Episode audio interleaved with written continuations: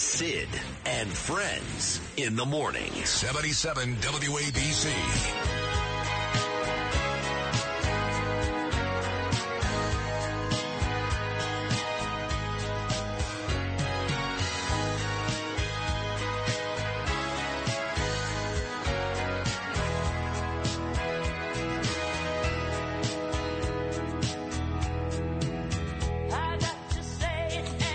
Happy birthday here to Dionne Warwick. I love this song, Heartbreaker, but my next guest has to get to court. She's doing a terrific job. She, Donald Trump actually uh, spent a lot of time, my friend the president, talking about her Saturday night at Cipriani's, and deservedly so. She looked great in a red dress, and um, he said it. He said, listen, I got a lot of attorneys, high priced attorneys, but this lady right here is doing a great job for me in New York, and she is. So here she is, uh, my friend and Siggy Flicker's friend, mind you the uh, great attorney Alina Habba. Alina, good morning. How are you?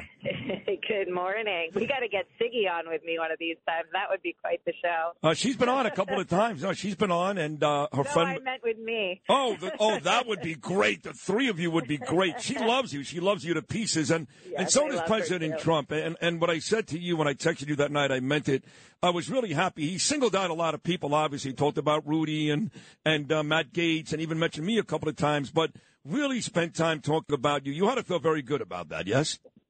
Yes, of course, of course. I mean, you are doing a terrific job here, but look, it's it's it's been made a little easy for you because the truth is here in New York, there there really is not much of a case. I, I guess was it you, Alina, that eventually, uh, uh, I guess, uh, had Donald Trump believing that he should not testify?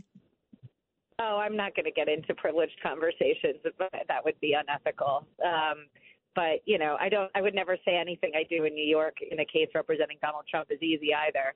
But that's true. Contrary. that's true. You're right. You're right. Yeah. But uh, Yeah. but I'm but I'm glad that he didn't testify. He did testify. He did testify. He testified when they called him. Right. Um, we right. just chose not to call him back. He already fully testified. You know when you say it's not in a more hostile situation. right, so. right. But when you say it's not easy to testify uh, to um to, uh, to to to do this case in New York, you're right because Yeah. what we saw, Alina, from the very very beginning is is no matter who you bring up on the witness stand, no matter how many people, no matter how many experts say, "Hey, look, Trump's books are great, everything's fine." The judge, the judge made his decision before this thing ever even started. How do you deal with that? Yeah, it's frustrating because he definitely does not have an open mind. Um, and you would like to think that someone does, but whenever there's conflicting testimony to what his decision is, he says, Well, I already made my decision. Well, the truth is, he could reverse it. He could change it. He could also throw the case out. He could do a lot of things, but, you know, that would mean that he has to take uh, a stance that's probably, uh, you know, politically not in line with Miss James or with, uh, I assume, his politics. And that's where we have a problem. Um, you know, uh, honestly, judges in any state should always be applying fact to law. And if you go through a trial and you see that you've made an error, you see that Deutsche Bank is saying that he was a great client and he paid everything early and nobody was in default, and then you hear the lead accounting expert in the country say that Econ 101, they did nothing wrong. There's absolutely no fraud, and they did absolutely nothing wrong, and the complaint is actually void of any merit.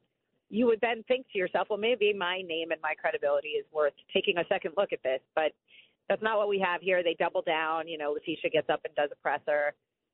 And that's the state of the country, unfortunately, in our judicial system. So it's it's been a, a tough three months. Um, you know, thank God there's there's other levels of court, and, and we'll have to go up the chain.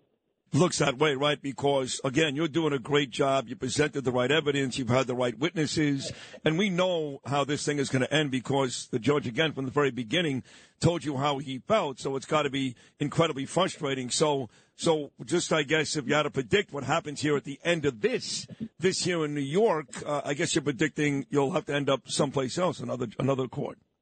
No, there's no question. We're we're not winning this trial. That's not a question.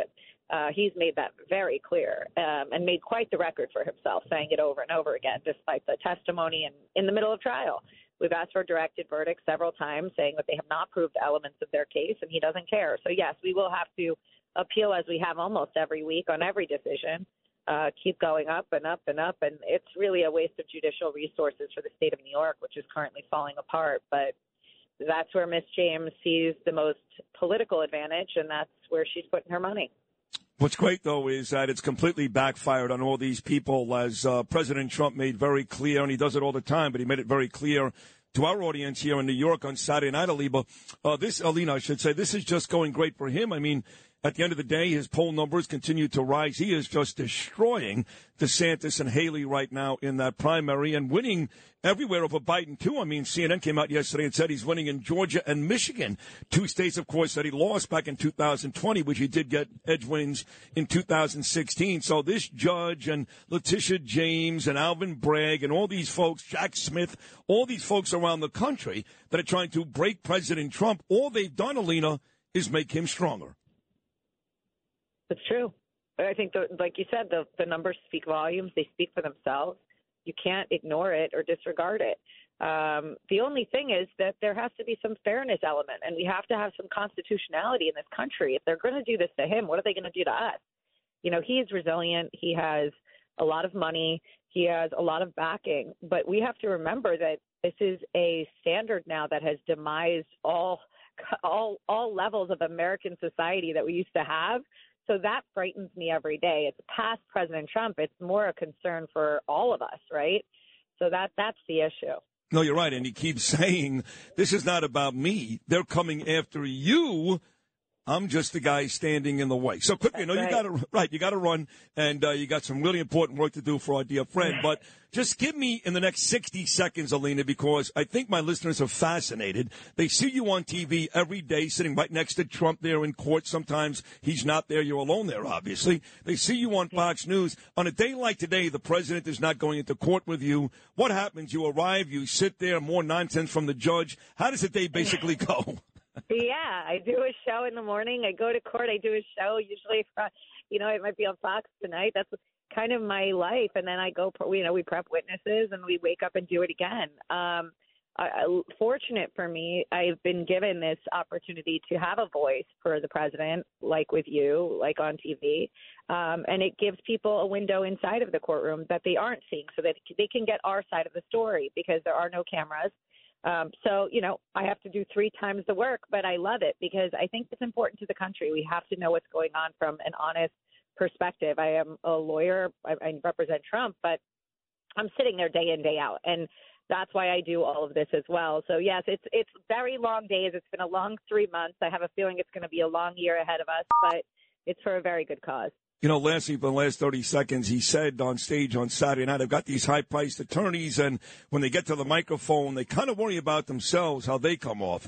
He goes, not my girl Alina. She goes out there and she fights like an animal, basically. She tells them, F you, no, it ain't gonna happen, blah, blah, blah. I think he really appreciates your fighting style when it comes to. I'm serious. When it comes to representing him and defending him, he really appreciates that about you, and you do do that. You are fearless. You don't care. You're not worried about how you come off on the television screen. Well, look, if I if I don't think that I know that they're going to come after me for being a loudmouth, you know, I know. I, I know that that's what they do, and I think that if they do, and when they do, I think that the American people will know that's you know the plan. As always, it's a shame, um, but I have young children, and I'm sure that you know the Democrats have young children too. But I'm not sure what kind of future they want for them. Um, I I want to fix the country as much as he does, and and I love the country. This is my country. My parents were immigrants um, so it means something to me to prevent a banana republic. So yeah, I'll fight like hell. I'll keep fighting, and um, I'm really, I'm like him. I'm, I'm not really fighting for Democrats or Republicans. I'm fighting for our country. I love that. He's lucky to have you, Alina. So was I this morning for the last 10 minutes. Uh, thank you. Thank you for calling in. Good luck in court today. I look forward to seeing you and talking to you again very, very soon. Thank you, my friend. Yes, I hope so. Thank you. Take care. There she is, uh, Trump's attorney. She good, man. She good. That's Alina Habba.